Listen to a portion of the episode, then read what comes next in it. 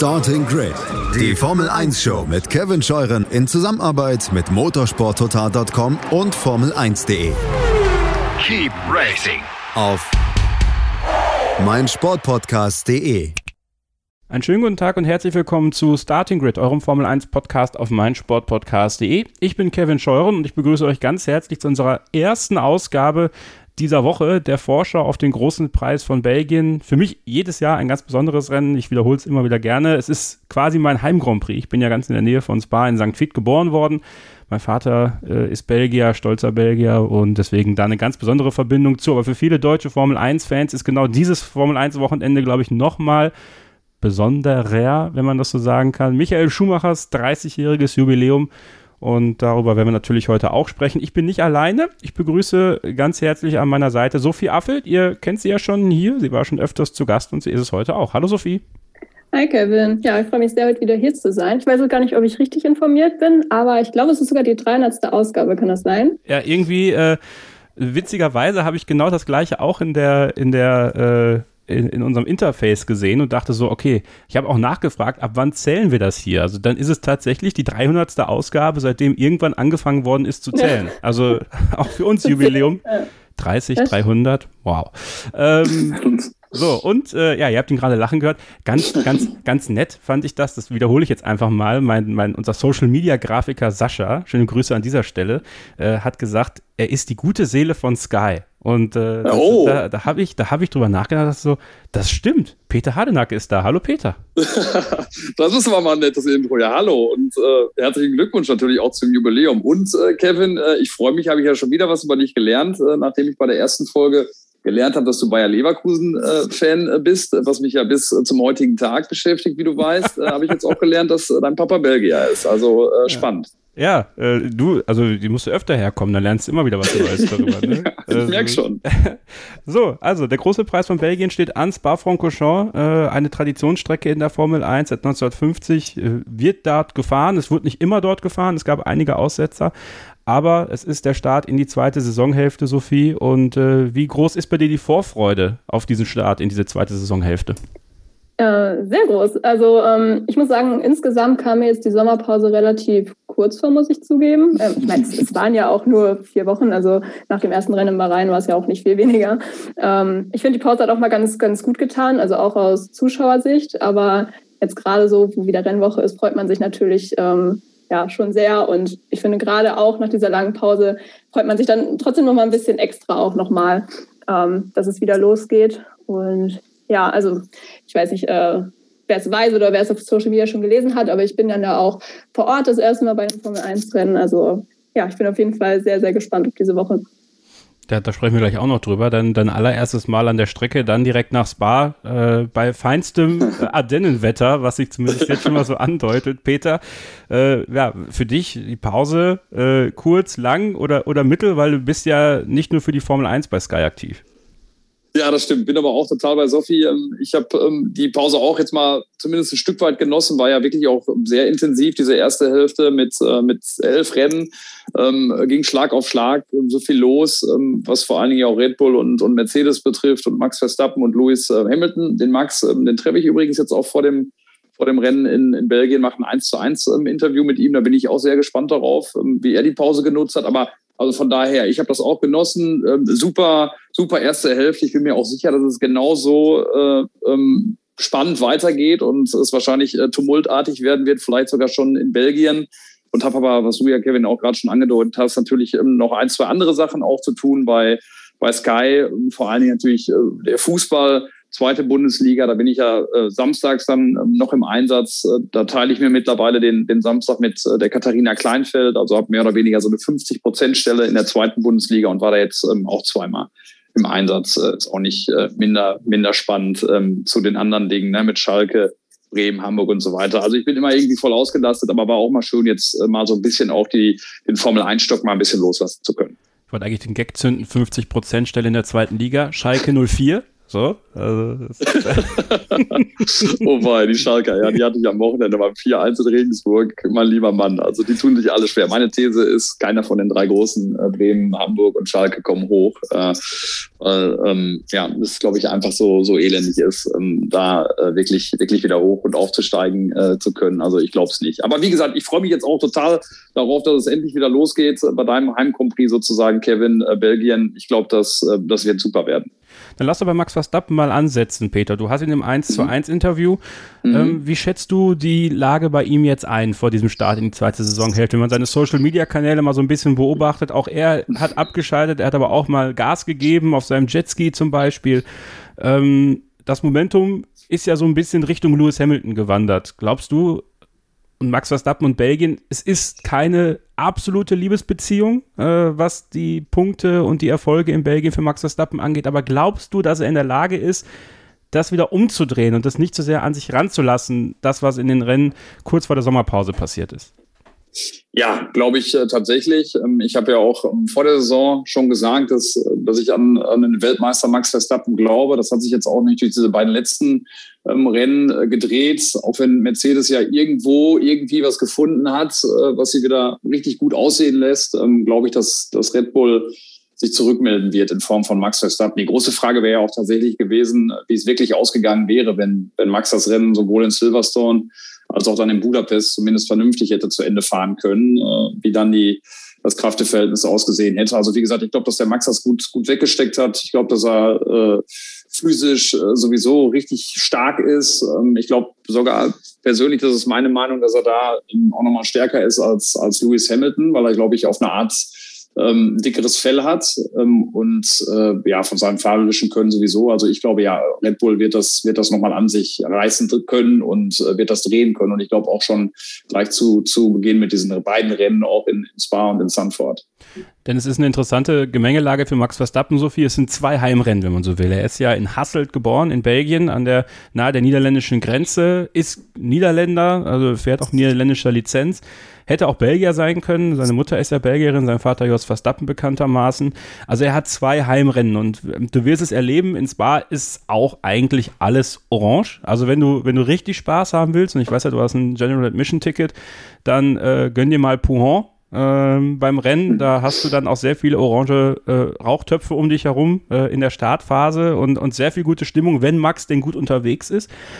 Und das ist ja eigentlich, Sophie, äh, für mich, meiner Meinung nach, Chance und Risiko, dass genau das jetzt ist. Erst Spa, dann Sandford direkt hintereinander. Wie schätzt du es ein?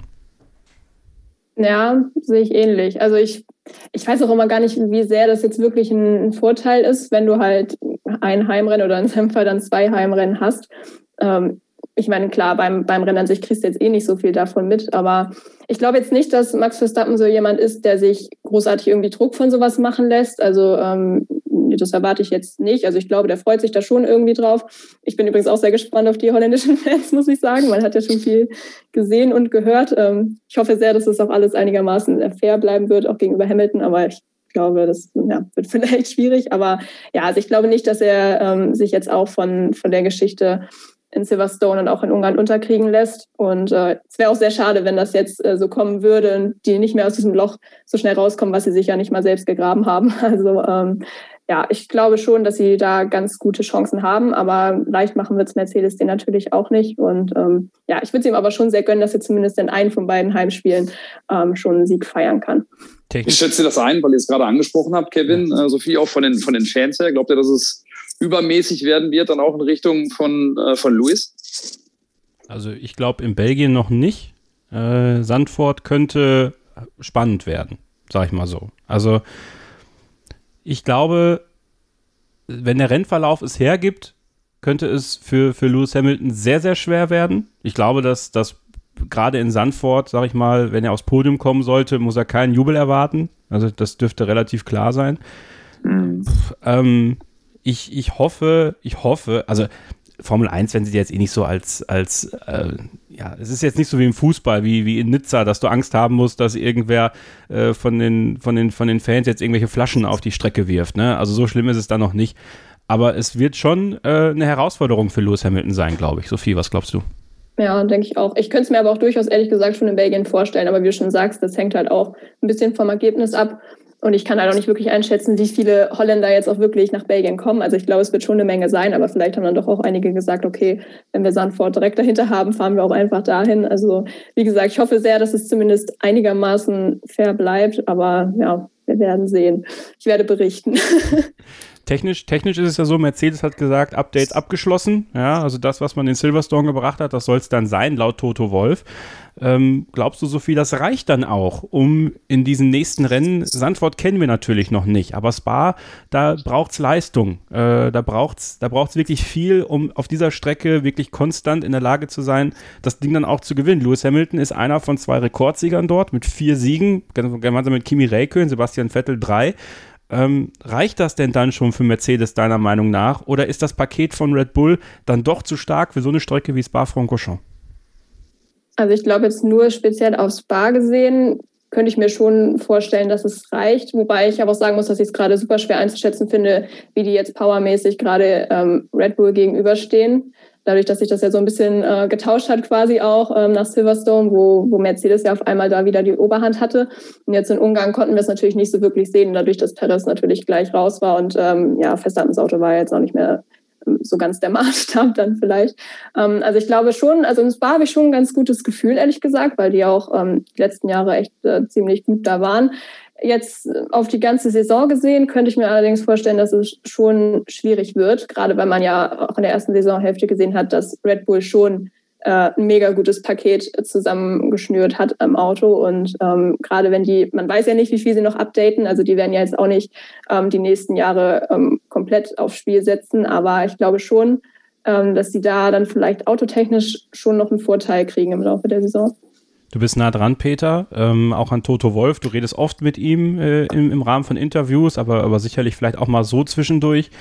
Ähm, war das der richtige Schritt oder hat man sich, hat man sich treiben lassen in ein Update? Glaubst du, die wollten überhaupt ein Update bringen? Also manchmal habe ich so ein bisschen das Gefühl, Mercedes wollte da, also, also Precursor dazu, ich glaube, dass Mercedes für zweitausendzweiundzwanzig ein Auto auf die Strecke stellen wird, das viele Leute schockieren wird, weil da ist schon viel Entwicklung Richtung zweitausendzweiundzwanzig. Da müssen wir uns alle nichts vormachen.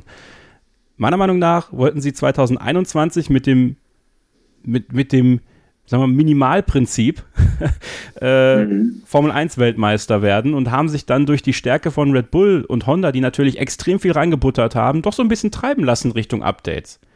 Teilst du diese Das glaube ich.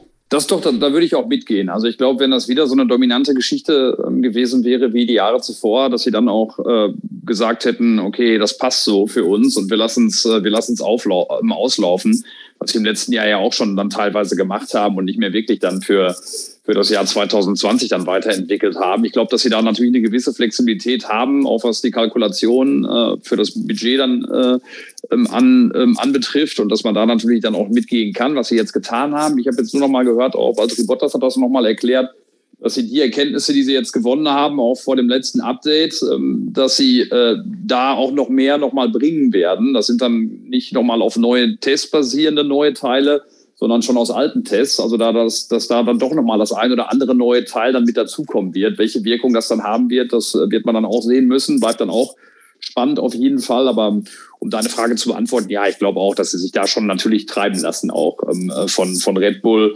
und, äh, und da den Schritt dann auch mitgehen wollen und müssen, weil, weil natürlich Lewis ähm, dann auch seinen, seinen Rekord-Weltmeistertitel feiern will. Ne? Nochmal so klar gefragt, äh, Peter, wen siehst du im Vorteil in Spa, Verstappen oder Hamilton? Verstappen. Ich glaube, dass es, dass es eher eine Strecke sein wird, die dann wieder Red Bull liegen wird.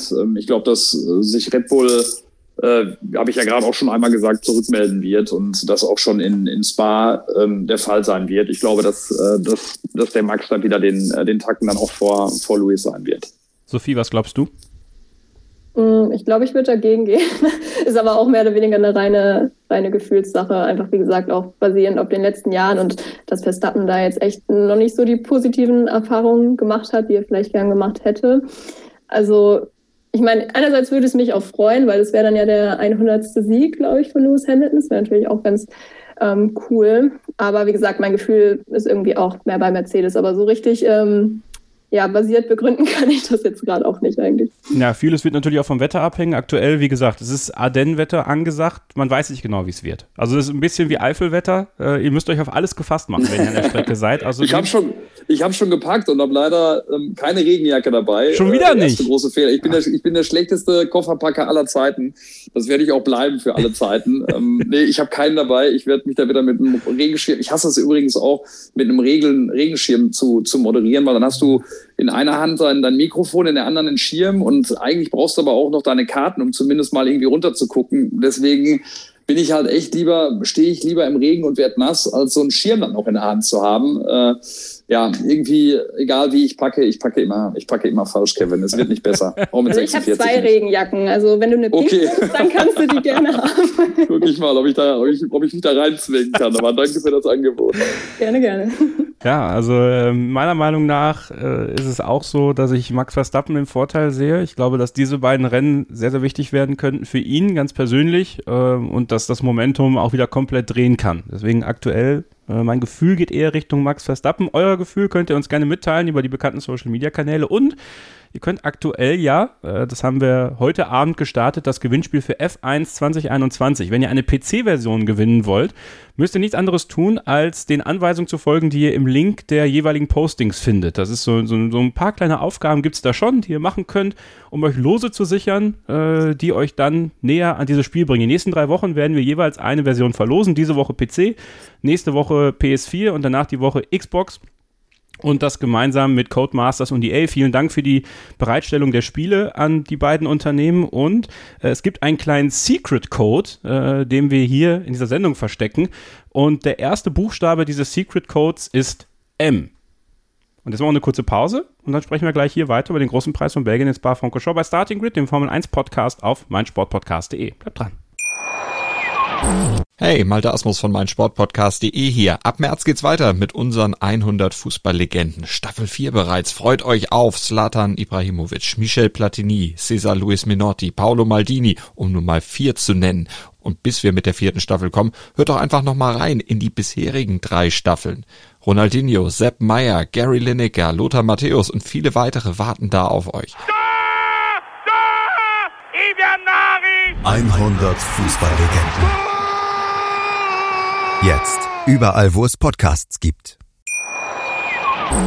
Willkommen zurück bei Starting Grid, dem Formel eins Podcast auf meinsportpodcast punkt de. Kevin Scheuren, Sophie Affeldt und Peter Hardenacke von Sky bringen euch auf den neuesten Stand, äh, wollen euch einstimmen auf den großen Preis von Belgien. Und Sophie, es ist dein erster Formel eins Grand Prix an der Strecke. Bist du aufgeregt?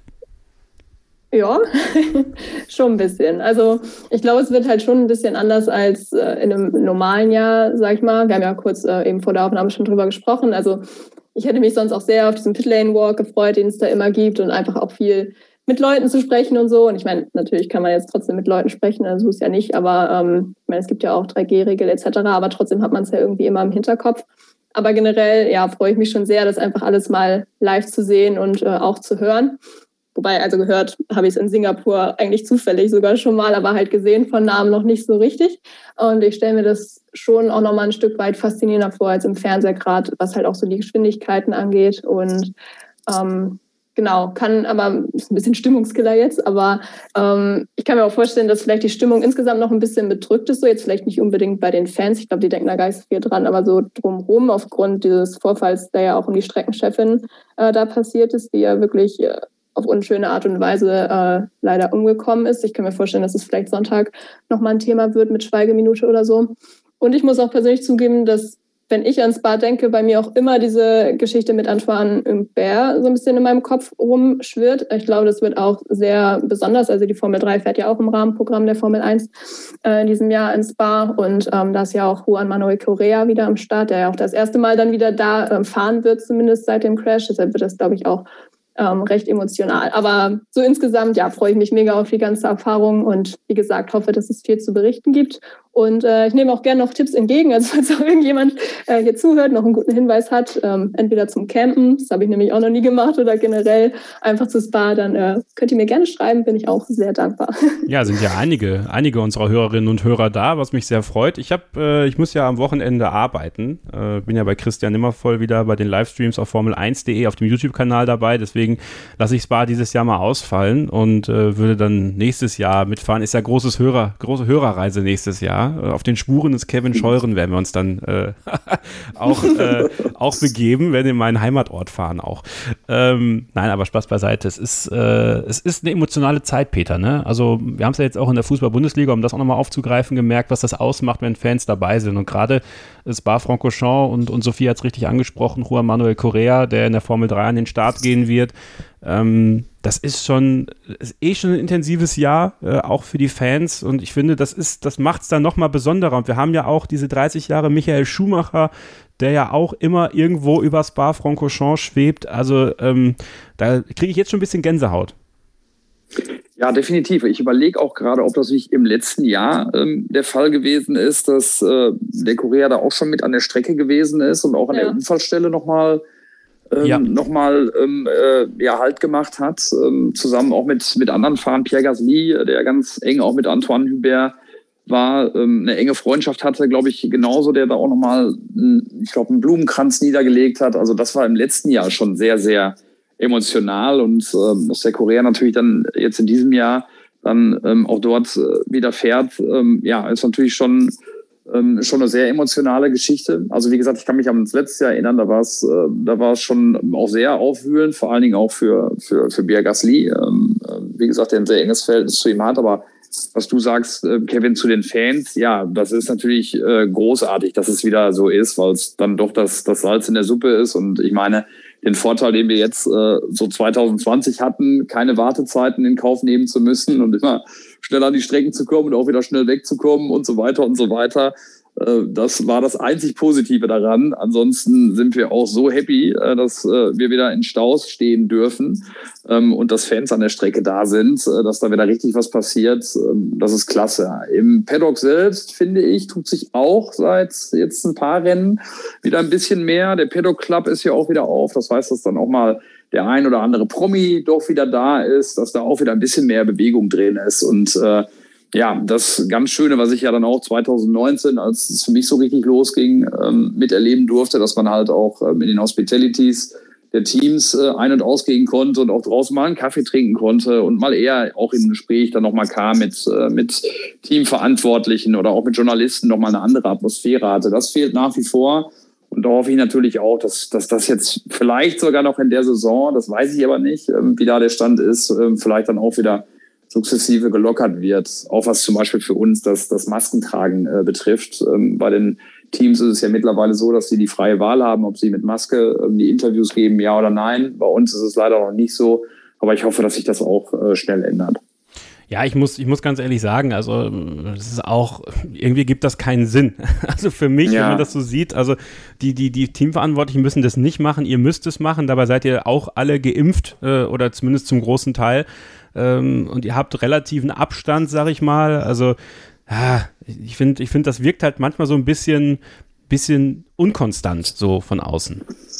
Ja, gebe ich dir total recht. Verstehe ich auch nicht so richtig. Und wie gesagt, hoffe jetzt, dass, dass man da auch dann nochmal ja, ein bisschen, äh, ein bisschen auflockert. Vielleicht ist es dann auch nochmal eine, eine extra große Vorsicht. Das ist ja tatsächlich auch der Fall, dass, dass du dann doch nach und nach auch immer wieder mal hörst, dass der ein oder andere dann doch auch positiv getestet wurde. Ich glaube, bei den Kollegen von, von den Niederländern war es, war es einmal der Fall, auch bei den Kollegen aus, aus, aus England, zum Glück nicht von, von Sky U K in dem Fall, weil sonst hätte es uns ja wahrscheinlich alle irgendwie getroffen, die zur Sky-Familie irgendwie gehören und Kontakt dann vielleicht auch hatten dann ähm, mit, mit, mit einer Person. Aber da war es dann ähm, bei, bei einem anderen Kollegen aus England so. Also es passiert nach wie vor noch und deswegen ist natürlich auch immer irgendwie dann doch nochmal so das große das große, ähm, äh, ja, das große Rätsel, ob man dann doch irgendwie mit der Person Kontakt hatte, ja oder nein. Und dann ist ein bisschen Angst da. Wir hatten jetzt auch mal einen, einen, einen Fall mit einem Tontechniker, dessen Frau sich angesteckt hatte und der es dann irgendwie aber noch ähm, am Flughafen erfahren hat. Also gar nicht auszudenken. Wenn er tatsächlich dann gekommen wäre ähm, nach, nach Budapest, was das dann für uns äh, geheißen hätte. Wir haben ja dann auch ähm, dann trotzdem auch ähm, reagiert dann schon ähm, und haben dann den Sascha und den Ralf dann nach München wieder geschickt. Also da ist nach wie vor ähm, noch sehr viel Bewegung drin und ich hoffe, wie gesagt, auch so für uns, dass, äh, dass vor allen Dingen auch diese Maskenthematik äh, bei, bei Interviews und auch bei Präsentationen endlich wegfällt, weil es einfach weil es einfach äh, ja, nervig ist. Ist übrigens eine grandiose Geschichte. Sascha und Ralf von Budapest nach München über Nacht. Also die muss Sascha mal irgendwann hier selber erzählen. Äh, ja, also, definitiv. Das ist, also mir das erzählt hat, dachte ich so, Alter, seid ihr verrückt. Aber es, ich meine, ja. es gehört dazu. Es gehört Aber dazu. Ralf ist gefahren, ne? Und ja. das ist ja äh, dann auch schon, schon ganz wichtig bei der Geschichte. Es war eine lange Strecke, die irgendwie kurz wurde, weil Ralf gefahren ist. Sascha saß nur daneben, hat sich um Lilly, glaube ich, gekümmert. Den, äh, den Hund von Ralf, der äh, ja bei uns auch äh, mehr oder weniger fast schon eine, eine permanente Rolle einnimmt. Ähm, ja, also, aber hast du total recht, soll der Sascha mal irgendwann erzählen. Die ist nämlich echt super, die Geschichte. So viel der Mythos Spa, äh, den verbinden halt viele deutsche Formel eins Fans auch mit Michael Schumacher. Und am, ähm, äh, also wenn ihr es heute am Dienstag hört, morgiger Mittwoch oder heutiger Mittwoch oder am Mittwoch vor dreißig Jahren, genau auf den Tag, war der erste Grand Prix von Michael Schumacher im Jordan hunderteinundneunzig. Ähm, nach ein paar Kurven war schon Schluss, er ist von sieben gestartet, äh, dann ging ihm hoch nach Eau Rouge Radeon die Kupplung kaputt und dann war es schon vorbei, aber trotzdem hat er auf sich aufmerksam gemacht, auch eine Geschichte für sich. Könnt ihr aber gerne mal in das Interview mit Willi Weber reinhören, was wir vor einiger Zeit hier hatten. Das hat Christian Nimmervoll geführt. Das verlinke ich nochmal in den Shownotes. Da hat er mal ein bisschen drüber geredet, wie das damals so war und wie er sein Cockpit bekommen hat. Ähm, und heute ist es so, dass wir das erste Formel eins Rennwochenende von seinem Sohn Mick Schumacher dreißig Jahre danach erleben dürfen. Und äh, ich war vor Ort vor einigen Jahren, als er den Benetton gefahren ist, sein Weltmeisterauto von, ich glaube, es war fünfundneunzig, äh, mit diesem zwei seitig angemalten Helm und, und wirklich alle um mich herum Gänsehaut hatten, Teile Tränen in den Augen, weil Mick ja schon viel in Sachen Gestik, Mimik und auch wenn er im Auto sitzt von seinem Vater hat. Und an uns ist dann quasi der Michael-Teil vom Helm vorbeigefahren und das war ein bisschen irre äh, für viele und für mich persönlich auch. Ähm, ja, ist ein besonderes Wochenende für die, für die Familie Schumacher, Sophie. Ja, also wie gesagt, auch gerade aus deutscher Sicht natürlich auch für alle Fans was ganz Besonderes. Ähm, gut, ich habe wie gesagt die, die Schumi-Ära natürlich jetzt nicht so mitbekommen. Also beim, beim ersten W M-Titel war ich nicht mal geboren, beim letzten war ich, glaube ich, sechs oder so. ähm, aber ja, also wie du schon meintest, er hat echt äh, viel Geschichte da geschrieben. Der erste Grand Prix, der erste Sieg, ähm, der siebte W M-Titel. Und ähm, ja, also schon super cool finde ich, dass man ähm, Mick dann da jetzt dreißig Jahre später halt auch sieht. Das ist halt irgendwie so, als würde sich so ein, so ein Kreis ein bisschen schließen. Ähm, gut, die Leistung äh, wird dann jetzt vielleicht kein Highlight, aber das ist ja auch ein anderes Thema. Aber allein diese ja, emotionale Komponente ist auf jeden Fall da. Und es ist natürlich äh, schade, dass wir jetzt äh, an diesem Wochenende nichts irgendwie sehen, von wegen, ähm, dass er nochmal im alten Auto dann äh, irgendwie über die Strecke fährt. Aber ähm, ich glaube, Peter, dass es bei euch da ja irgendwie auch noch ein bisschen Videomaterial dann am Wochenende gibt, ne? Ohne jetzt... ja, ja, definitiv. Ich wollte, ich wollte dich natürlich ausreden lassen und Kevin natürlich vorne auch. Aber äh, das, glaube ich, wird äh, auch nochmal sehr emotional. Ich habe nur ein paar Ausschnitte bislang gesehen. Also Mick ist ja tatsächlich äh, in Silverstone den alten Jordan, den du gerade genannt hast, äh, Kevin, äh, seines Papas gefahren. Ähm, das Ganze äh, ist äh, filmisch begleitet worden von, von Sky. Und ähm, ja, am Sonntag äh, gibt es das Ganze dann zu sehen. Äh, bei uns im Programm, im, im Rahmen der Vorberichterstattung aufs Rennen selbst. Aber da freue ich mich äh, total darauf. Und was du gerade sagst, äh, über, ähm, äh, über das, ähm, als der ähm, als der Mick äh, den, äh, den Benetton gefahren ist von, äh, von Michael. Ja, das sind halt, glaube ich, dann Momente, die, die man nicht vergisst. Und wie gesagt, ich freue mich da auch sehr, sehr drauf auf den Sonntag. Ich habe es, wie gesagt, bisher nur in Ausschnitten gesehen und äh, glaube, das ist auf jeden Fall eine kleine Empfehlung, äh, mal einzuschalten.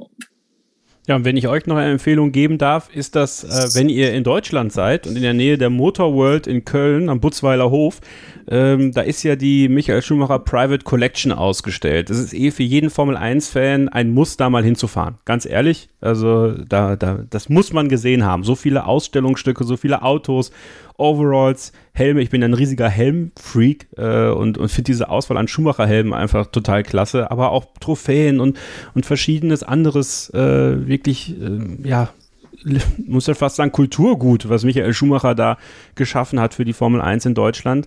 Ähm, am Samstag und am Sonntag äh, veranstaltet vom Mick und Michael Schumacher Fanclub der Motorworld in Köln ähm, gibt es ein Public Viewing des Qualifyings und des äh, Rennens. Das ist ein großes Fan-Event.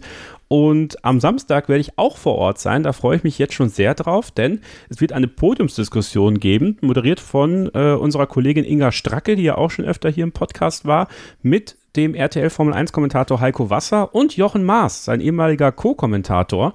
Ähm, der äh, ist Michael Schumachers, ja, man kann man fast sagen, Ausbilder in den neunzehnhundertneunziger Jahren im Mercedes Junior Team gewesen und hat natürlich auch die Karriere von Michael in der Formel eins mitbegleitet als Co-Kommentator von Heiko Wasser. Da gibt es eine Podiumsdiskussion. Ab dreizehn Uhr wird das Ganze sein. Es werden viele Erinnerungen ausgetauscht äh, rund um das Leben und die Karriere von Michael Schumacher. Und man kann dann auch durch die Ausstellung gehen. Es gibt ja verschiedene Restaurants auch. Also ihr könnt es euch richtig gut gehen lassen und dann jeweils um fünfzehn Uhr natürlich Public Viewing zusammensitzen, äh, das Qualifying schauen am Freitag, äh, am Samstag, Entschuldigung. Und das Rennen am Sonntag. Ich werde am Samstag da sein, also wenn ihr auch da seid, äh, der Zutritt äh, ist kostenlos nach dem drei G Prinzip, also genesen, getestet oder geimpft.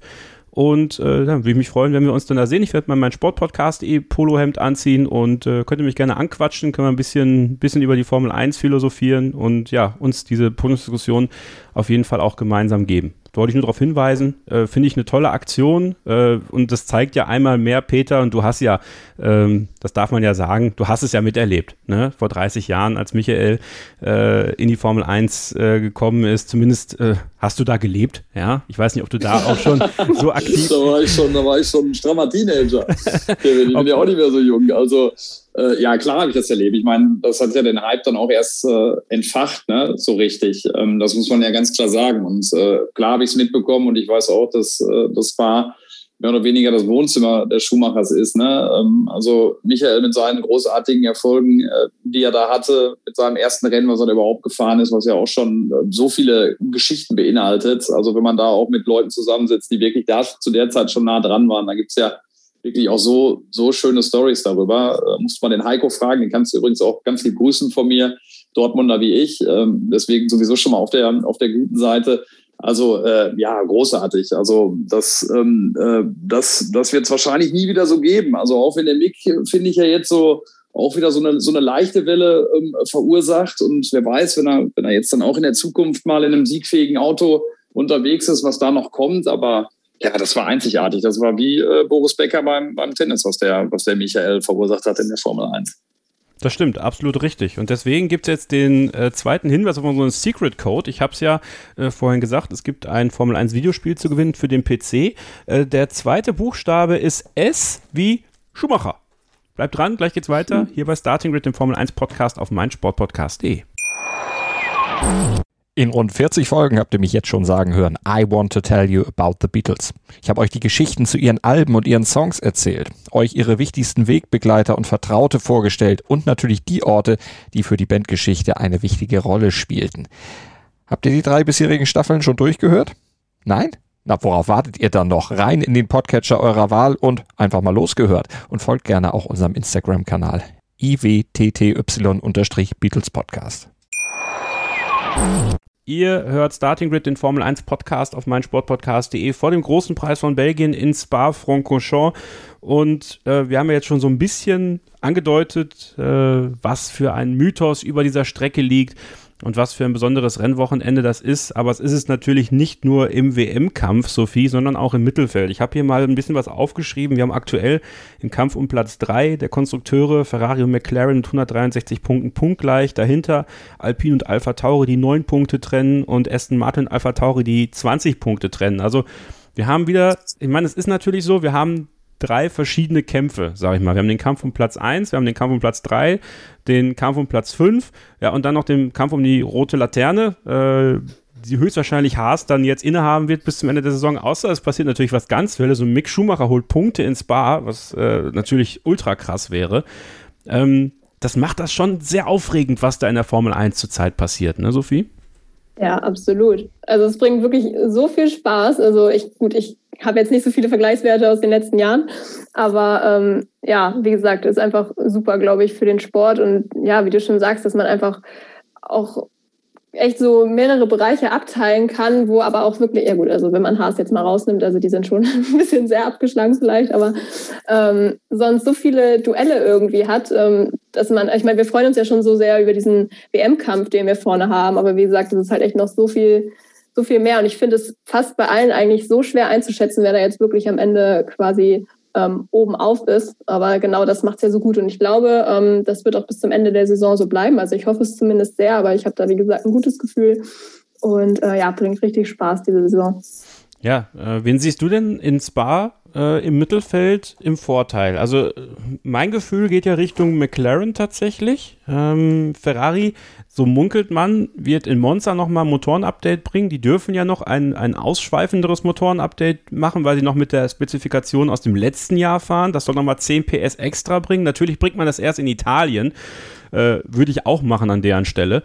Ähm, deswegen würde ich tatsächlich äh, Lando Norris, der, Fun Fact am Rande, auch belgische Wurzeln hat. Seine Großmutter oder sein Großvater ist, äh, kommt aus Flamen, aus Flandern ähm, und äh, hat auch ganz häufig freitags mal einen Helm auf, wo äh, der flämische Löwe drauf zu sehen ist. Also falls ihr das nicht wusstet, jetzt wisst ihr es.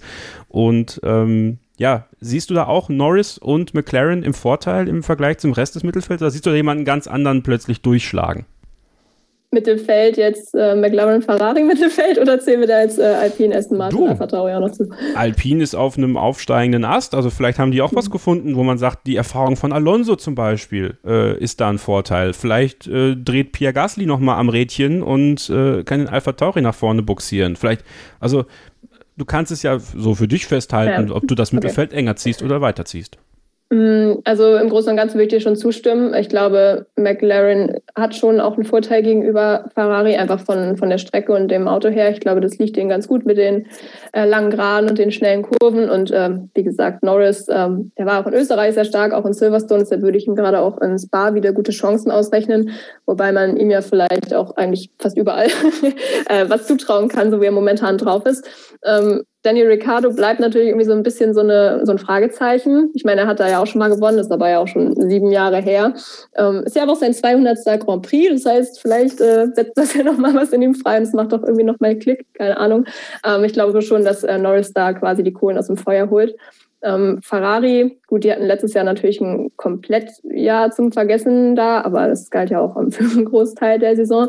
Ich finde es ein bisschen schwer einzuschätzen, wie das Auto da sein wird. Also generell würde man ja erstmal sagen, nicht so gut, weil die ja natürlich die Stärken eher in den langsamen Kurven haben, aber Silverstone hat man auch gesehen, haben sie auch ähm, sehr überrascht. Deshalb finde ich, kann man die jetzt auch nicht ganz abschreiben. Ähm, Leclerc hat ja noch einigermaßen positive Erinnerungen, denke ich, an seinen Sieg da. Und ich meine, ich bin mir gar nicht sicher, hat er nicht auch einen neuen Motor dann, den dritten, da im Einsatz? Wer ich jetzt? Glaub, also, Leclerc? Also, ja, in Belgien? Nachdem der Alte da in Ungarn nicht mehr zu retten war. Na gut. Nein, ähm, ich, schätze, ich schätze mal, die werden versuchen, den jetzt noch auf den, auf dem, auf den alten Motoren, wenn möglich, zu lassen, bis sie ihm dann in Italien auch den neuen geben können. Ich kann mir nicht vorstellen, dass die mir jetzt einen neuen geben. Also das, ich weiß es nicht. Peter, weißt du was? Nee, äh, glaube ich ehrlich gesagt auch nicht. Ähm, ich kann es mir auch nicht vorstellen, dass sie das machen, aber mal gucken. Ich habe es jetzt auch, habe es jetzt nicht mehr ganz genau verfolgt, auch bei, bei Charles Leclerc. Äh, wird aber auch eher mit, äh, mit dir gehen, Kevin. Aber mal gucken. Sophie, ja, bitte. Mag, ähm, genau, mag sein. Nee, ähm, also ich dachte, also es wird ja auf jeden Fall nicht mehr der aus Ungarn sein. Das Nein, so. das nicht. Das ähm, genau, aber halt dann Alter, genau, aus, der, ähm, ja, aus dem Saisonverlauf. Ähm, ja, Sainz äh, hat, glaube ich, nicht so positiv, äh, positive Erinnerungen bislang an Spa, hat irgendwie sehr viel Pech gehabt. Also ähm, ja, würde ich schon auf McLaren sitz, äh, setzen. Wenn wir jetzt so das hintere Mittelfeld noch einbeziehen, würde ich irgendwie Alpha Tauri vielleicht noch ganz gut sehen. Ich kann es aber auch nicht so genau begründen. Also ich finde, Pierre Gasly kann immer mit einem guten Ergebnis überraschen, beziehungsweise es wäre nicht mal so eine große Überraschung. Und Tsunoda ist immerhin ja schon ein bisschen erfahren auf der Strecke. Ist ja auch nicht bei allen Strecken so, die er dieses Jahr fährt. Und hat da, glaube ich, auch letztes Jahr in der Formel zwei gewonnen. Heißt jetzt natürlich erstmal relativ wenig. Aber bei denen habe ich irgendwie noch ein ganz gutes Gefühl, auch im Vergleich zu Alpine und Aston Martin, muss ich sagen. Peter, wie schätzt du es ein? Also ich bin ja total begeistert, wie, wie gut die Sophie vorbereitet ist vor, vor, ihrem, ersten, vor ihrem ersten richtigen ähm, Auftritt dann da in, in Belgien vor Ort. Ähm, also äh, ich glaube schon auch, dass McLaren ähm, auf jeden Fall bei diesem Duell um Platz drei jetzt in, in Belgien Vorteile gegenüber äh, Ferrari hat. Die große Frage bei McLaren ist ja tatsächlich, finde ich noch, ob, ob Daniel Ricciardo ähm, wirklich noch die Kurve kriegt und wie lange Andreas Seidel noch Geduld hat äh, mit, mit dem Australier. Ich glaube, dass der, der Daniel mittlerweile selbst schon an sich auch verzweifelt. Ich glaube, das ist so die, die, die ganz große Frage, weil bei Ferrari ist es so, dass die halt zwei Fahrer haben, die, die performen mit, mit Sainz, der ja auch eine der Überraschungen der Saison ist, finde ich. Dass er zeigt, wie stark er wirklich ist auf Augenhöhe mit, mit Leclerc. Bei, äh, bei, bei Ferrari hätte vielleicht auch nicht jeder gedacht. Aber das ist, glaube ich, noch so ein bisschen der Vorteil, den Ferrari hat, dass sie halt einfach zwei Top-Fahrer hat, Normalerweise würde ich es ähm, würde ich es dann auch über die, über die Dauer McLaren zutrauen, dann auch wieder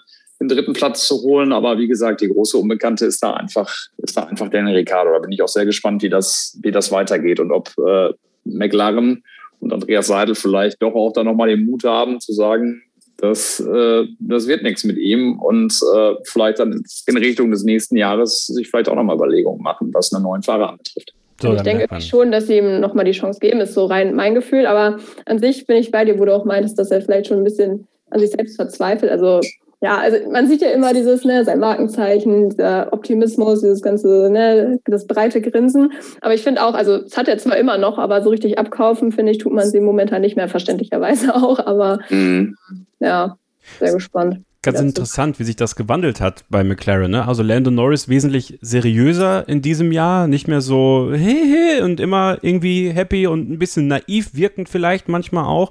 Also ich glaube, der hat das sehr, sehr schnell angenommen, was er auch bringen musste, nämlich einen Daniel Ricciardo, der nun mal ein gestandener Veteran, kann man ja fast sagen, äh, in dieser Generation für die Formel eins ist und man ja nicht genau wusste, wie schlägt der ein. Und Daniel Ricciardo, der sich schwer tut und jetzt zum ersten Mal tatsächlich sowas wie nah, na nicht nah, aber ich finde, das Lächeln hat ihn, dieses ewige Lächeln hat ihn nicht zwingend, also nahbar ist der falsche Begriff, aber vielleicht versteht ihr ungefähr, was, was ich sagen Ja, ich möchte. weiß, was du meinst. Man hat nie so richtig dahinter gucken können, ja, wie, genau. wie es ihm wirklich geht. Ne? Genau. Und jetzt friert es ihm dann doch auf eine Art so ein bisschen ein, auch wenn er ja nach wie vor ein großartiger Typ ist und ein Entertainer ja, ist. Das ist ja gar keine, gar keine Frage und ja auch nach wie vor gute, gute Laune verbreitet. Aber ich glaube, in ihm sieht es mittlerweile dann doch wirklich ganz anders aus. Und ich glaube, für, für Andreas Seidel und für McLaren war es auch im letzten Jahr einfach die Überlegung zu sagen, okay, die sind beide auf einem Niveau, der Lando und der, der Carlos, wo, wo stehen wir?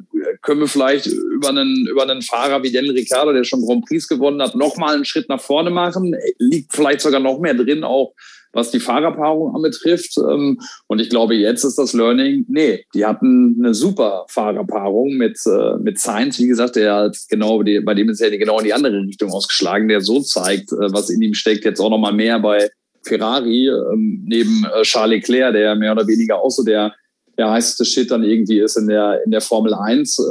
Ich glaube, dass sie, dass sie das jetzt erkannt haben, dass Lando Norris halt top ist, Sainz eben auch top war und ich glaube, Daniel Ricciardo reicht da nicht ran und ich glaube, er wird es auch nicht, äh, nicht schaffen über die Saison. Das ist zumindest meine, meine These, auch wenn es einem leid tut, weil er eben so ein sympathischer Kerl ist, aber ich glaube, er, wird's, äh, er wird den, den letzten Schritt nicht machen können. Naja, ich meine, ihr wisst ja, bei mir schlägt ein Lando Norris Fanherz, ne? Also ich nehme das, ich, ich nehm das jetzt so, äh, wie es jetzt gerade aktuell ist. Glaubst du denn tatsächlich, Peter, dass man bei McLaren überlegen wird? Also lass uns nochmal dieses Thema Silly Season so ein bisschen aufmachen. Äh, es gibt mhm. da ja einige Themen, die noch offen sind. Äh, alle voran natürlich bei Mercedes. Es sollte eine Entscheidung über die Sommerpause geben. Jetzt sagt Toto Wolff, oder hat es der Bild am Sonntag gesagt, bis September möchte er dann gerne das Ganze auch durchhaben. Das heißt, man verlängert das ein bisschen. Ähm, ist das ein Indiz dafür, dass es noch nicht sicher ist? Oder ist es eher ein Indiz dafür, dass er wartet, was macht Valtteri Bottas? Weil äh, offensichtlich scheint es ja so zu sein, dass man, wenn man eine Verkündung macht, das so machen möchte, dass es fair ist für Bottas, wenn man davon ausgeht, dass Russell das Cockpit haben kann bei Mercedes. Also ich glaube ganz ehrlich, ähm, das ist auch das, was ich jetzt nochmal so gehört habe, wobei ja auch mal jeder, jeder was weiß und, und ähm, man da auch mal so ein bisschen gucken muss. Aber das, was ich jetzt tatsächlich auch nochmal gehört habe, was jetzt auch keine totale neue Erkenntnis ist, aber dass Lewis Hamilton so viel Druck macht, dass er eben weiter Valtteri Bottas neben sich sitzen haben möchte ähm, bei Mercedes, dass da wohl wirklich noch keine Entscheidung getroffen ist. Und wenn man das jetzt mal weiterspinnen würde, ähm, Kevin, Sophie, dann könnte man ja vielleicht auch sagen, keine Ahnung, vielleicht ist äh, McLaren ja auch äh, super smart und sagt einfach, okay, pass auf, ähm, auch wenn es äh, ein Stück weit unpopulär ist, weil Daniel Ricciardo ähm, eben der ist, der er ist, aber wir ihm das vielleicht doch auch nicht so zutrauen, dass, ähm, äh, dass, er, dass er die Kurve kriegt, lass uns doch auf, auf George Russell gehen. Und äh, dann mit Norris und, und George Russell ähm, äh, wirklich zwei absolute Top-Fahrer im Team haben äh, und mit denen die Zukunft äh, angehen. Weil, wie gesagt, für George Russell könnte es dann auch unbequem werden. Oder, wenn man das so vielleicht mit ganz viel Fantasie auch nochmal unterlegt, ähm, oder Red Bull ist so schlau und, äh, und, und streckt die Fühler aus. Wobei, da gibt es ja auch dann wieder den Link mit, mit äh, George und Toto. Ähm, dann müsste der George wahrscheinlich sich ganz lossagen von Toto Wolff, was dann aber auch wieder schwierig ist. Aber wirklich, vielleicht ist es, äh, ist es McLaren, die zumindest drüber nachdenkt. ist auch beides mega spannend. Also wäre beides mega spannende Kombis irgendwie. Aber ja, es hängt natürlich echt alles irgendwie von, von Mercedes ab. Aber anstelle jetzt von, von McLaren oder Red Bull würde ich es auf jeden Fall versuchen, wenn George Russell wirklich kein Angebot bekommen sollte. Also es wäre natürlich echt schon irgendwie so ein mega Gamechanger, würde ich fast schon sagen. Ähm, Ob jetzt bei Red Bull zum Beispiel, ob Verstappen das jetzt gut oder schlecht finden würde, weiß ich nicht. Aber im Sinne des Teams wäre es, glaube ich, schon, weil eigentlich ist dein Ziel ja auch nicht, wirklich einen klaren Nummer eins und Nummer zwei Fahrer zu haben, sondern möglichst die beiden Besten, die es halt gibt, auch wenn das jetzt bei Mercedes zwanzig sechzehn vielleicht ein bisschen in die Hose gegangen ist, in gewisser, also ich meine, sie haben immer noch den Titel geholt, aber ihr wisst, was ich meine. Ähm, ich frage mich halt nur, wie du auch schon angesprochen hast, ob Russell das wirklich machen würde. Also ich denke, er würde vielleicht sogar eher bei Williams bleiben, falls er wirklich dann eine hundertprozentige Zusage von Wolf bekommen würde für zwanzig dreiundzwanzig. Einfach weil er halt schon sehr an dem Team hängt, denke ich, und die ja auch schon Fortschritte machen. Aber natürlich ist es langfristig gesehen keine Option. Also wenn da wirklich irgendwie kein guter Deal zustande kommt in diesem Jahr oder halt für zwanzig dreiundzwanzig, dann würde ich an seiner Stelle schon mal drüber nachdenken. Auch wenn Mercedes ihn ja quasi seine halbe Karriere auch begleitet hat, aber sein Ziel ist natürlich auch Weltmeister zu werden und er hat ja auch irgendwie das Zeug dazu. Von daher, ähm, ja, muss das ja sein Ziel sein, irgendwie auch in einem Top-Team zu sitzen und je eher, desto besser. Plus, also natürlich sieht man sich bei McLaren nur als reines Kundenteam von Mercedes, aber man kann ja sicherlich den einen oder anderen Deal vielleicht aushandeln, wenn man dann seitens Mercedes äh, die Motoren vielleicht etwas günstiger zur Verfügung stellen kann und dann Russell in diesem Cockpit auch ein Stück weit platzieren kann, weil im Endeffekt scheint es ja tatsächlich so zu sein, dass McLaren eher die Zukunft zu sein scheint für einen Mercedes Junior, wenn man denn nochmal parken muss, als es vielleicht Aston Martin wäre. Aber das ist, äh, ist natürlich schwierig zu sagen. Ab zwanzig zweiundzwanzig werden natürlich alle Karten neu gemischt. Dann gibt es ja noch einen dritten Namen, der da jetzt wieder weiter rumgeistert, und zwar dann im Rahmen von Williams, Peter, ähm, ist Nico Hülkenberg tatsächlich. Also Jos Capito, äh, der Mann macht natürlich, also der ist sehr emotional. Man sieht das ja bei euch bei Sky. Also der, der, der, der hat das Herz auf der Zunge. Ich liebe es. Also ich fühle mich auch immer gegrüßt von ihm. Ich, fühl, ich, ja. ich Also ich möchte, ich freue mich auch immer am allermeisten darauf, wenn Jos Capito bei dir zu Gast ist, weil ich weiß, ich werde gegrüßt. Ja, ich, ich werde wahrgenommen als, als Fan von dem so herrlich, ja. Aber nee, Spaß beiseite. Der weiß natürlich ähm, auch, wie der Hase läuft. Er ist erfahren. Und da wäre Hülkenberg äh, eine sehr interessante Option, obwohl ich sagen muss, ähm, wäre es für Nico Hülkenberg deiner Meinung nach ebenso interessant, weil er ja vor einiger Zeit noch ein Cockpit bei Williams bekanntermaßen abgelehnt hat, weil es ihm nicht gut genug war. Ich glaube, was du gerade sagst, ich glaube, dass unter, unter dem Jost äh, da sehr viel passiert, auch was die Stimmung betrifft. Ähm, ich glaube, dass der da sehr bemüht ist, so den alten Muff, den alten Williams-Muff, gar nicht böse gemeint, ist ja vielleicht ein bisschen ähnlich oder vergleichbar auch mit, mit dem, was, was Andreas Seidel und Zach Brown bei, bei McLaren gemacht haben, ähm, dass, dass er da bemüht ist, wirklich so einen Sinneswandel auch herbeizuführen und eine andere Atmosphäre zu kreieren. Die Dorilton Group, die es ja auch ernst meinen mit ihren Investitionen. Also ich glaube schon, dass, dass sich da was entwickeln kann. Wie weit das dann nach vorn gehen kann, ist natürlich die große Frage. Das Kapital hat es ja auch mal gesagt bei, bei uns, das, das braucht dann schon Jahre, um um daraus dann auch eine siegfähige Truppe formen zu können. Das kann ich auch im Einzelnen nicht so beurteilen, aber ich glaube schon, dass, dass Williams auf jeden Fall attraktiver ist als noch vor, vor zwei Jahren. Und ich würde super finden, wenn Nico zurückkäme in die, in die Formel eins, aus deutscher Sicht ja sowieso, aber auch einfach als Typ, ne? Wenn man das jetzt mal rein vergleicht, auch jetzt mit einem, mit einem Latifi, der sich ja vielleicht auch gar nicht mehr so sicher fühlen darf für die Zukunft, weil Williams ja auch gesagt hat, sie brauchen nicht mehr unbedingt einen Paydriver.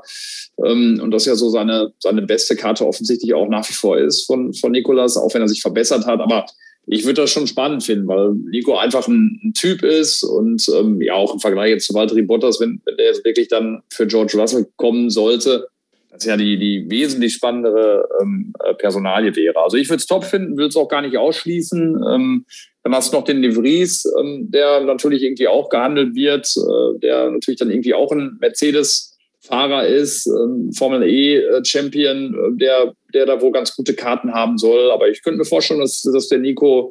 dass der Nico auch ähm, im Gespräch ist, definitiv. Und äh, warum sollte das nicht klappen? Also ich, wie gesagt, ich würde es top finden. Sophie, könntest du dir ein äh, Fahrerduo Nyck de Vries und Nico Hülkenberg bei Williams zwanzig zweiundzwanzig mhm. vorstellen? Absolut. Also ich glaube, die wissen auch selbst, also als Team jetzt Williams, ähm, dass sie gerade ein sehr großes Interesse für sehr viele Fahrer sind. Ich glaube, Jos Capito hat es auch gesagt, dass er wirklich mit jedem gesprochen hat, der momentan nicht unter Vertrag irgendwo steht oder nächstes Jahr keinen Sitz mehr hat. Und ich glaube, das wäre schon echt eine ganz gute Kombi einfach. Hülkenberg, der ja schon relativ viel Erfahrung hat, jetzt vielleicht nicht unbedingt äh, mit den ganz großen Erfolgen, aber trotzdem weiß er ja, wie man diese Autos fährt. Und äh, de Vries, der halt, ähm, ja gut, wie gesagt, jetzt lange in der Formel E unterwegs war, kann man jetzt, finde ich, immer nicht richtig vergleichen. Das ist für mich immer so ein bisschen wie der Vergleich von Tennis und Tischtennis, so, wenn man Formel E mit Formel eins vergleicht. Aber ähm, ich meine, er hat ja auch in der Formel zwei gezeigt, dass er es kann. Und ich glaube schon, dass er auch eine Chance verdient hätte. Und ich glaube schon, dass die gegenseitig voneinander dann sehr viel ähm, profitieren könnten, wie gesagt, ähm, von der Erfahrung, die der jeweils andere dann gemacht hat. Also ich würde es sehr cool finden, aber Williams hat ja auch schon ähm, sehr viele Optionen, muss man sagen. Gut, die Junioren sind jetzt vielleicht da noch am ehesten hinten dran. Ich weiß nicht, es wird ja sogar, glaube ich, Alex Albon irgendwie auch noch äh, da in den Topf geworfen. Ähm, Dani Kwiat, also es sind ja echt so viele Optionen. Ich meine, es hängt, glaube ich, auch davon ab, was jetzt wirklich mit Latifi geschieht. Aber ja, an sich ähm, würde ich de Vries und Hülkenberg auf jeden Fall als Paarung super finden. Also ja, schauen wir mal. Ich glaube, es wird leider noch ein bisschen dauern, bis wir das erfahren, aber ich bin sehr gespannt. Tja, was sagt ihr zu Hause? Könnt ihr euch auch einen Fahrerduo Nyck de Vries, Nico Hülkenberg vorstellen? Schreibt uns gerne auf unseren Social-Media-Kanälen, wenn wir da auch gerne eure Fahrerpaarung wissen. Glaubt ihr, dass Mercedes tauscht? Glaubt ihr, dass Russell zu Mercedes geht? Oder seht ihr es ein bisschen wie Peter? Oder das, was Peter so rausbekommen hat, dass es eventuell so sein kann, dass Lewis Hamilton doch sagt, nee, ich möchte Valtteri und das bleibt auch so. Und äh, ich gebe euch jetzt noch den nächsten Secret-Code-Bestandteil an die Hand. Es ist die drei. Es ist die drei. Und damit bedanken wir uns bei dir, lieber Peter. Du bist bei deinen Eltern zu Gast. Du sollst dich auch bitte jetzt um sie kümmern. Du hast dir sehr viel Zeit genommen heute. Und ich hoffe, dass wir uns dann bald hier im Podcast auch mal wieder hören. So, wir machen eine kurze Pause und dann sind Sophie und ich nochmal da mit Starting Grid, dem Formel eins Podcast auf meinsportpodcast punkt de. Da nimmt sich was man will, dann viele Gerüchte entstanden. Fast nichts davon stimmt. Tatort. Sport. Wenn Sporthelden zu Tätern oder Opfern werden, ermittelt Malte Asmus auf meinsportpodcast punkt de. Folge dem True Crime Podcast, denn manchmal ist Sport tatsächlich Mord. Nicht nur für Sportfans. Ein letztes Mal zurück hier bei Starting Grid, dem Formel eins Podcast auf meinsportpodcast punkt de. Vielen Dank nochmal an Peter Hardenacke, Sky-Peter H, wenn ihr ihm auf Twitter folgen wollt und natürlich am ganzen Wochenende bei den Kollegen von Sky Sport Formel eins. Ich schaue mal gerade auf die Session-Zeiten, wann ihr euch auf die Formel eins freuen könnt. Das ist am Freitag um elf Uhr dreißig und fünfzehn Uhr, am Samstag um zwölf Uhr und um fünfzehn Uhr und am Sonntag um fünfzehn Uhr das Rennen. Ja, und da bin ich gespannt darauf, welche Interviewpartner er so haben wird, was wir von Michael, äh, von Mick Schumacher im Michael Schumachers Auto sehen werden und natürlich, was Max Verstappen zu sagen hat. Sophie, wir bringen das ganze Ding jetzt heute mal hier nach Hause und äh, wir blicken auf so ein paar Themen aus dem Kessel Buntes, würde ich sagen. Haben wir schon länger nicht gemacht, passt aber heute ganz gut, denn es gibt einen neuen Award, und zwar den Crypto Punkt com Overtake Award. Tja, äh, was soll das sein? Es soll laut der Formel eins mit diesem Award, Zitate, der Mut von Fahrern gewürdigt werden, die auf der Suche nach Erfolg mutige Überholmanöver übernehmen.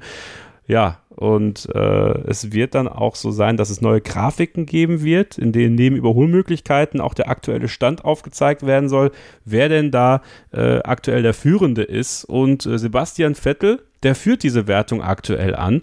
Äh, es wird zwar so sein, dass, äh, dass dieser Award erst ab Belgien ausgelobt wird, aber er schon von Saisonbeginn an zählt.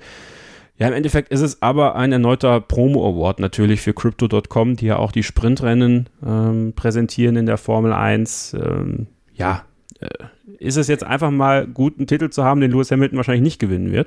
Ja, genau, das hätte ich auch gesagt. Das ist zur Abwechslung echt ganz schön, wobei man ja sagen muss, dass er eigentlich auch schon ein paar Aufholjagden ähm, hinter sich hat. Also ein paar Überholmanöver müsste er eigentlich schon auch auf, ähm, auf seinem Konto haben. Aber ja, also generell zählt das für mich schon so ein bisschen zur Kategorie Dinge, die die Welt nicht braucht. Also das ist eine ganz nette Sache. Also gerade das mit den Grafiken finde ich auch ganz cool. Muss man natürlich sehen, wie das jetzt am Ende auch wirklich aussieht. Aber an sich, ähm, ja, ist natürlich wieder was, ja, womit man dann auch wieder ein bisschen Geld machen kann. Wir wissen ja, wie das so läuft. Also ähm, wieder was, was man an einem Partner irgendwie verkaufen kann. Aber an sich ähm, bräuchte es jetzt nicht. Ja, so richtig. Also ich meine, mir tut der Praktikant leid, der das zählen muss. Also wie viele Überholmanöver wer jetzt hat. Also es ist ja auch ein riesen Aufwand, den, der da irgendwie betrieben werden muss.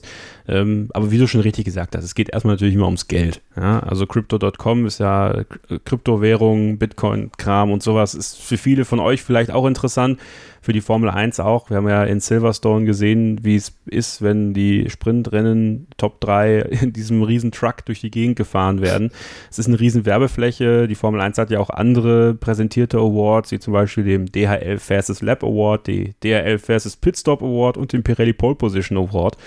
Jetzt halt noch der Crypto Punkt com Overtake Award. Ich bin gespannt, was man sich noch einfallen lassen wird. Aber ich meine, es ist natürlich so eine Art, neudeutsch würden wir, glaube ich, sagen, Incentive für den einen oder anderen Fahrer. Es gibt ja auch einen eigenen Pokal dafür, äh, sich vielleicht so ein bisschen äh, mehr in Überholmanöver zu wagen. Also es kann auch tatsächlich ein Anreiz sein, einfach, oder? Ja, also fürs Mittelfeld ist natürlich auch ganz schön. Ähm, also ich denke mal, es wird wohl hauptsächlich das Mittelfeld betreffen, weil wie wir wissen, ist da jetzt im hinteren Feld jetzt auch nicht viel mit Überholen. Ja. Also ja, ist eine, ist eine ganz nette Sache. Ähm, aber vielleicht können uns ja auch die ZuhörerInnen mal ein bisschen ähm, was schreiben, irgendwie auf Social Media oder so, was es denn mal für einen Award geben soll, der mal wirklich irgendwie sinnvoll wäre. Das, das würde mich auch mal interessieren. Aber ähm, ja, ich meine, jetzt ist es erstmal da. Wer weiß, wie lange es bleibt.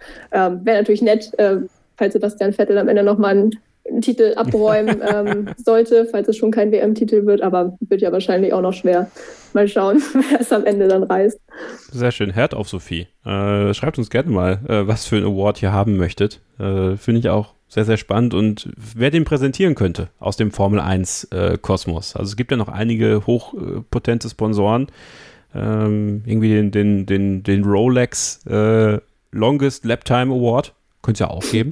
Ja. So, also sowas in der Richtung würden wir ganz gerne lesen von euch. Also äh, halten wir fest, ein weiterer Award für die Formel eins. Was wir auch festhalten können ist, diese Saison soll ja, Sophie, dreiundzwanzig Rennen haben. So, diese Zahl dreiundzwanzig, sie ist eigentlich die Zahl, an der die Organisatoren der Formel eins festhalten wollen, aber das Ganze wackelt jetzt immens. Also ähm, das Problem ist nicht nur zwingend die Corona-Zahl oder die, die Corona-Fallzahl in den Ländern selbst, wo gefahren wird, sondern dass sie auf der roten Liste sind, äh, die es Einreisen nach Großbritannien nicht ermöglicht, äh, außerhalb einer Quarantäne wieder einzureisen.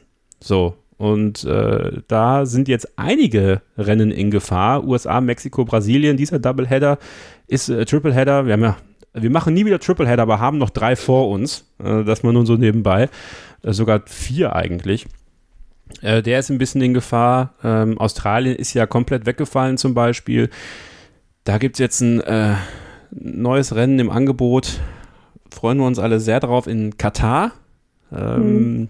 Da, wo man fahren muss. Jetzt, aktuell, finde ich, ist, ich möchte dieses Fass jetzt nicht unbedingt schon wieder aufmachen, weil ich ja auch für den großen Preis von Saudi-Arabien eine ganz besondere Ausgabe hier plane bei Starting Grid. Ähm, aber äh, das wäre irgendwie das komplett falsche Zeichen, meiner Meinung nach, wenn man jetzt in Katar fährt. Ich meine, ja, äh, da wird eine Fußball-Weltmeisterschaft ausgetragen ähm, und die haben eine Strecke mit, mit äh, Grade A, aber boah, also kann man mal drüber nachdenken, ob man vielleicht da nicht doch was anderes findet. Oder gerne auch am Nürburgring fährt im Schnee. Äh, sicherlich besser äh, als, äh, als das zu machen. Aber gut, da gibt es halt Geld. Ja, wie schätzt du denn die Lage mit diesem Kalender ein? Also ist diese Zahl dreiundzwanzig äh, überhaupt noch zu halten? Weil wenn man auf diesen Kalender guckt, es sind schon doch einige offene Sachen noch da und, und einige Verschiebungen, die noch gemacht werden müssen. Ja, die Saison ist noch lang, also es ist echt äh, natürlich schwer vorherzusehen, wie sich die Lage noch so entwickelt. Also die Türkei äh, soll ja, glaube ich, jetzt sogar runterkommen von der roten Liste, äh, meine ich, von Großbritannien. Das würde irgendwie die Planung vielleicht noch ein bisschen einfacher machen. Aber ich muss auch sagen, generell zu diesen dreiundzwanzig Rennen, ich habe es ja am Anfang, glaube ich, schon ein bisschen angedeutet, also mir ist es irgendwie einfach zu viel. Da habe ich meine Meinung aber auch echt geändert über die Saison. Also am Anfang der Saison dachte ich mir noch so, ja, komm, je mehr Rennen, desto besser, ist doch super. Also jetzt rein aus Zuschauersicht gesehen natürlich. Ähm, die Teams äh, tun mir da so oder so leid. Aber ähm, ich könnte auch gut einfach eine Pause vertragen. Aber ich glaube schon, dass die Formel eins natürlich alles daran setzen wird, dass diese dreiundzwanzig Rennen stattfinden. Ich meine, der Grund, wie gesagt, ist uns allen klar. Jetzt mit äh, Katar, ja, finde ich auch sehr schwierig. Aber wie du schon sagst, ähm, da ja, wird es dann irgendwann nochmal ein ausführlicheres Gespräch drüber geben. Also das Einzige, was ich halt verstehen kann, es bietet sich natürlich logistisch relativ an. Also ne, es liegt alles nah beieinander. Aber ähm, ja, weiß nicht, ich finde auch, ich meine, es ist nebensächlich, aber auch das Layout, weiß nicht, haut mich jetzt auch nicht vom Hocker. Sieht irgendwie aus wie eine schlecht gemalte Hand. Also ich weiß auch nicht, ob wir da so viel erwarten können. Ähm, aber normalerweise hätte ich vielleicht auch noch gesagt, okay, ist jetzt ein bisschen den Umständen geschuldet und die haben viel Geld, dann lass uns das da machen. Aber ich glaube, die planen ja auch wirklich natürlich dann langfristig im Kalender zu landen. Das ist dann ja nochmal ein ganz anderes Thema. Also ja, ich fürchte, ähm, muss man ja so sagen, dass äh, Katar da wohl relativ ähm, fest jetzt äh, sitzt an dieser Stelle, wo Australien ja eigentlich war. Ähm, für Japan, ja, das ist ja auch Austin schon angesprochen, äh, hat man ja kurz mal wegen Doubleheader überlegt, aber ich glaube, das ist jetzt äh, äh, komplett vom Tisch. Ich glaube, da muss man eher gucken, wie gesagt, was mit diesem einen Rennen jetzt ist, weil die ja wohl auch schon gerade mit der verschärften äh, Corona-Lage da zu kämpfen haben. Ähm, Nürburgring, Mugello, wie gesagt, ist, glaube ich, leider raus. Also ich würde es auch lieber sehen als manch andere, aber also als manch andere Strecken, aber ich befürchte, das bietet sich wahrscheinlich echt nicht so an. Ähm, ich glaube, da ist momentan ja das Wahrscheinlichste noch der Bahrain Outer Circuit. Würde ich eigentlich aber auch gar nicht so schlecht finden, muss ich sagen. War echt ein ganz cooles Rennen letztes Jahr und ähm, ja, würde ich auf jeden Fall nehmen. Aber schauen wir mal. Also ich glaube schon, dass wir irgendwie auf dreiundzwanzig kommen, weil sie alles daran setzen werden. Aber richtig gut finde ich es, wie gesagt, eigentlich nicht. Stell dir mal vor, die verschieben noch so viel, dass du am Ende einen äh, Triple-Header hast aus äh, Katar, Saudi-Arabien und Abu Dhabi. Und hm. Abu Dhabi das sympathischste Land von denen ist. Ja. auch traurig, das, sehr, das klingt sehr traurig. Äh, naja, aber so ist halt, glaube ich, die Zukunft ja. leider. Äh, da liegt viel Geld und es ist auch wichtig für so eine Serie, dieses Geld natürlich an Land zu ziehen. Und ne, andererseits kann man uns natürlich wieder sagen, wenn wir sagen, ja, Bahrain Outer Circuit finden wir ganz geil, aber in Bahrain ist es mit den Menschenrechten ja, auch nicht ja, weiter hergeholt. Auf jeden Fall. Also, also das gilt ja auch nicht nur für die Länder, die wir jetzt besprochen haben. Genau. Ne? Also kannst auch über Russland diskutieren, also ne, über viele. Muss man. Ähm, das kann man jetzt ja nicht so, wollte ich jetzt auch nicht so nur auf die ähm, paar, also nicht nur da kritisieren, aber ja, es ist ein generelles Problem, ganz klar. Aber ich glaube, wie gesagt, wie du auch schon sagst, das wird die Zukunft wahrscheinlich sein. Ich glaube leider, äh, dass das Geld da doch ein bisschen dann über der Moral steht. Ja. Gab ja dann doch noch einige, die die Idee hatten, vielleicht äh, Indianapolis äh, mhm. zurückzuholen statt Austin in den Kalender. Gab ja auch einige, die gesagt haben, warum nicht ein Triple- oder Doubleheader in den U S A und Mexiko. Ähm, es ist äh, jede Menge im Gang. Ähm, ich hoffe, dass sie nicht auf Teufel komm raus auf die dreiundzwanzig kommen wollen, weil äh, ich glaube, die Qualität der Rennen äh, könnte sogar höher sein, wenn man weniger Rennen hat. Äh, ja, auch, total. Ist ja auch nur logisch eigentlich, ja. aber...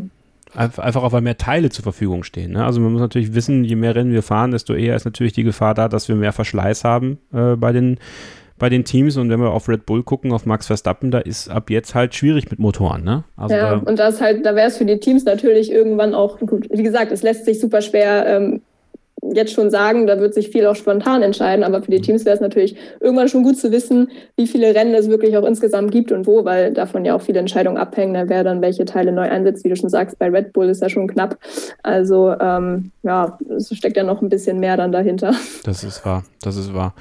Ja, was ist euer Wunsch? Also, äh, wo wollt ihr die Formel eins sehen? Ähm, was glaubt ihr? Wie viele Rennen werden sein? Also es gibt wieder vieles, was man diskutieren kann und worüber man sprechen kann, glaube ich, worüber wir auch gerne in die Diskussion gehen können. Also wenn ihr wollt, folgt uns auch gerne auf den Social-Media-Kanälen, nicht nur von Starting Grid, sondern äh, zum Beispiel auch bei Twitter. Könnt ihr Sophie folgen unter at Sophie Affeldt und mir unter at Kevin Scheuren. Und ähm, eine Sache noch in eigener Sache für den Podcast. Wir haben am vergangenen Wochenende ein neues Vintage-Interview rausgebracht, The Past of Formula One, mit Christian Klien, der äh, seines Zeichens ja, erster Fahrer sozusagen, also er war nicht erster Fahrer bei Red Bull Racing, weil das war höchstwahrscheinlich dann doch David Coulthard zweitausendfünf, aber er war äh, im ersten Red Bull Racing Team mit dabei und hat, finde ich, sehr, sehr spannende Insights geliefert über die Arbeit mit Doktor Helmut Marko, über seine Karriere generell. Es ist, finde ich, ein sehr, sehr cooles Interview geworden, was ich euch nochmal empfehlen möchte, falls ihr es noch nicht gehört habt. Also wenn ihr den, den Starting Grid Feed abonniert habt, dann einfach vielleicht auch mal bei Vintage reinhören. Ist ein sehr, sehr kurzweiliges, cooles Interview und mit Interview geht es auch weiter. Und zwar am Freitag, da, ähm, das Interview habe ich bereits gestern am Montagabend aufgezeichnet, mit unserer Formel zwei Hoffnung David Beckmann, der für das Charouse Racing System antritt und äh, ja an diesem Wochenende nicht in Spa ist, denn Formel drei und W-Series sind da und Porsche Supercup, glaube ich, sogar auch. Ähm, und er wäre dann wieder in Italien am Start. Also in Monza ist die Formel zwei auch wieder da, deswegen hat er Zeit gehabt, mal über seine Karriere zu sprechen, über dieses Thema äh, Talent, äh, weil er gilt als einer der größten Talente äh, im Motorsport in Deutschland, vielleicht sogar noch ein bisschen größer eingeschätzt als Mick Schumacher.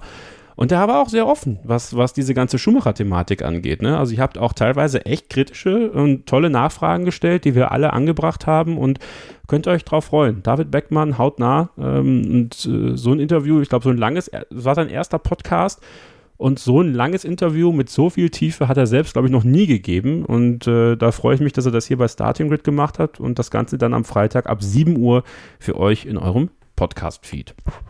So, Sophie. Dann tippen wir das Ganze noch am Wochenende. Äh, du wirst vor Ort sein. Ähm, wir äh, werden dann, denke ich, in Kontakt sein und nächste Woche dann äh, hier im Podcast auch dich wieder hören äh, und deine Eindrücke von, von der Strecke ins Spa und äh, freue mich schon sehr drauf. Die ersten drei, die Pole Position, fangen wir damit erstmal an. Ja, ähm, ich habe natürlich schon vorher überlegt. Ah, sehr gut, sehr gut. Ja. Äh, ich ähm, ja, habe auch sehr lang geschwankt äh, jetzt äh, zwischen dem hundertsten Sieg von Hamilton und dem ersten Sieg in Spa ähm, für Verstappen. Aber ich habe es ja vorhin schon gesagt, ich bleibe auch dabei, ähm, Hamilton auf eins. Auch wenn ich eigentlich lieber Verstappen sehen würde, damit ich nicht zwischen äh, vielen schlecht gelaunten Holländern äh, campen muss. Aber gut, ich bleibe, wie gesagt, bei Hamilton auf eins, dann Verstappen auf zwei. Und auf drei habe ich äh, Perez, weil ich glaube, für den wäre ein besseres Ergebnis auch mal wieder fällig. Ähm, und Pole nehme ich dann auch Hamilton. Okay, bei den ersten drei. Ich bin mal so ein bisschen, bisschen mutig an diesem Wochenende. Äh, Verstappen gewinnt äh, vor Bottas und Norris, weil Perez und Hamilton sich ein bisschen in die Quere kommen und äh, dann Probleme haben, da wieder nach vorne zu fahren. Äh, Hamilton wird sich aber die Pole-Position holen. Es wird dann seine siebte Pole sein in äh, Spa-Francorchamps. Und ähm, ja, ich glaube trotzdem, dass äh, Verstappen zurückschlagen kann und McLaren wirklich eine gute Rolle spielen wird. Also in Person von Lando Norris bei auch seinem zweiten Heim-Grand Prix, wenn man so will. Welches Team wird Best of the Rest? Ähm, war das, ich muss mir nochmal helfen, war das ähm, der beste Fahrer, der danach kommt oder dann Teams zusammengenommen an Punkten? Ja, das, das Team, also quasi der Fahrer, der dann für das Team Best of the Rest ist. Okay, ähm... Jetzt hast du ja quasi dann schon Norris gesagt, dann äh, bin ich jetzt mal ganz wild und ähm, oder verhältnismäßig wild und gehe dann doch mit äh, Gasly. Hm, also Alpha Tauri. Okay. Dann äh, holt Vettel Punkte. Nein. Mhm. Ich befürchte auch, dass es sehr, sehr schwer wird für Aston Martin am Wochenende. Auch wenn Sebastian Vettel mit drei Siegen durchaus äh, ja, mit der Strecke gut bekannt ist und, und sie ihm auch liegt, aber oh, ich habe echt Bauchschmerzen, wenn ich, wenn ich da, wenn ich da dran denke. Ein bisschen Regen könnte ihm vielleicht gut tun, mhm. aber ich bin bei dir. Eher nein. Und die letzte Frage, wer wird Letzter? Boah. Ähm... Ja, das ist irgendwie langweilig, ne? Aber äh, da gehe ich dann doch wieder mit dem lieben Nikita. das, äh, ja, doch. Ich sag Mick Schumacher. Ich hab, ich hab's auch echt kurz gedacht, dann dachte ich mir so, nein, das kannst du nicht machen, so bei ja. diesem dreißigjährigen Jubiläum kannst du nicht sagen, mit letzter. Aber du, du bist dann schuld, wenn es jetzt so kommt. Okay. Nehme ich, nehm ich, nehm ich dann an. Können mich, äh, können mich dann alle für nicht mögen. So, ähm, ein letzter Tipp für den Secret Code. Nochmal der Hinweis, ihr könnt aktuell bei uns in dieser Woche ein Formel eins P C-Videospiel gewinnen, F eins zwanzig einundzwanzig, mit freundlicher Unterstützung von E A Sports und Codemasters. Ähm, und der letzte Hinweis ist die Null. So, und jetzt könnt ihr das alles zusammensetzen. In jedem Take gab es einen weiteren Punkt unseres Secret Codes. Das gibt euch ein Los mehr für unseren Lostopf. Ihr müsst ein paar Aufgaben erfüllen oder ihr könnt ein paar Aufgaben erfüllen für Lose im Lostopf. Ist eigentlich ziemlich einfach alles. Äh, im Linktree auf Instagram könnt ihr das sehen oder auch auf Twitter und Facebook in den jeweiligen Links. Ähm, einfach mal draufklicken, wenn ihr Bock habt, ein P C-Spiel zu gewinnen. Ein freies, einen freien Steam-Code, das ist kein, kein haptisches Spiel, sondern ein Steam-Code. Dann äh, macht da auf jeden Fall mit diese Woche. Nächste Woche dann PlayStation vier und danach die Woche, äh, ich schau gerade mal, Xbox, was ist das hier? Xbox Series X und Xbox One. Ja, also P S vier und Xbox habe ich hier. hört ihr. Und äh, die wollen jemanden Neuen haben, der das Ganze dann bei sich zu Hause spielen kann. Das war Starting Grid für diese Woche. Nächste Woche sind wir wieder da. Sophie wird wieder da sein. Ich freue mich dann auch auf Christian Nimmervoll. Und unser Hörer Maurice wird am Start sein. Da bin ich auch schon sehr darauf gespannt, was er so an Themen mitbringen wird, worüber wir sprechen werden, äh, was du, Sophie, so erlebst in Belgien. Äh, bin ich mich auch schon sehr, sehr gespannt drauf. Und ich wünsche dir eine schöne Zeit. Lass es dir gut gehen. Und wie gesagt, äh, lieber eine Jacke mehr mitnehmen, das machst du ja eh. Ich bin, wie gesagt, top ausgestattet. Ich glaube, ich habe an alles gedacht. Aber wie gesagt, äh, schreibt mir gerne. Vielleicht habe ich ja doch noch was vergessen. Aber ja, ich freue mich auch sehr. Freue mich auch auf nächste Woche dann wieder dabei zu sein und hoffe, wie gesagt, dass es ganz viel zu berichten gibt.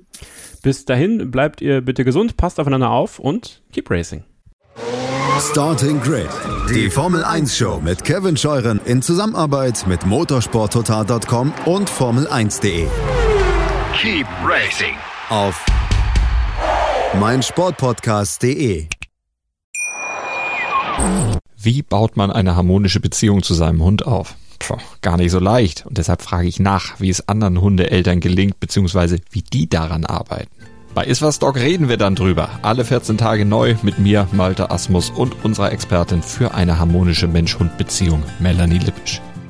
Iswas Dog mit Malte Asmus. Überall, wo es Podcasts gibt.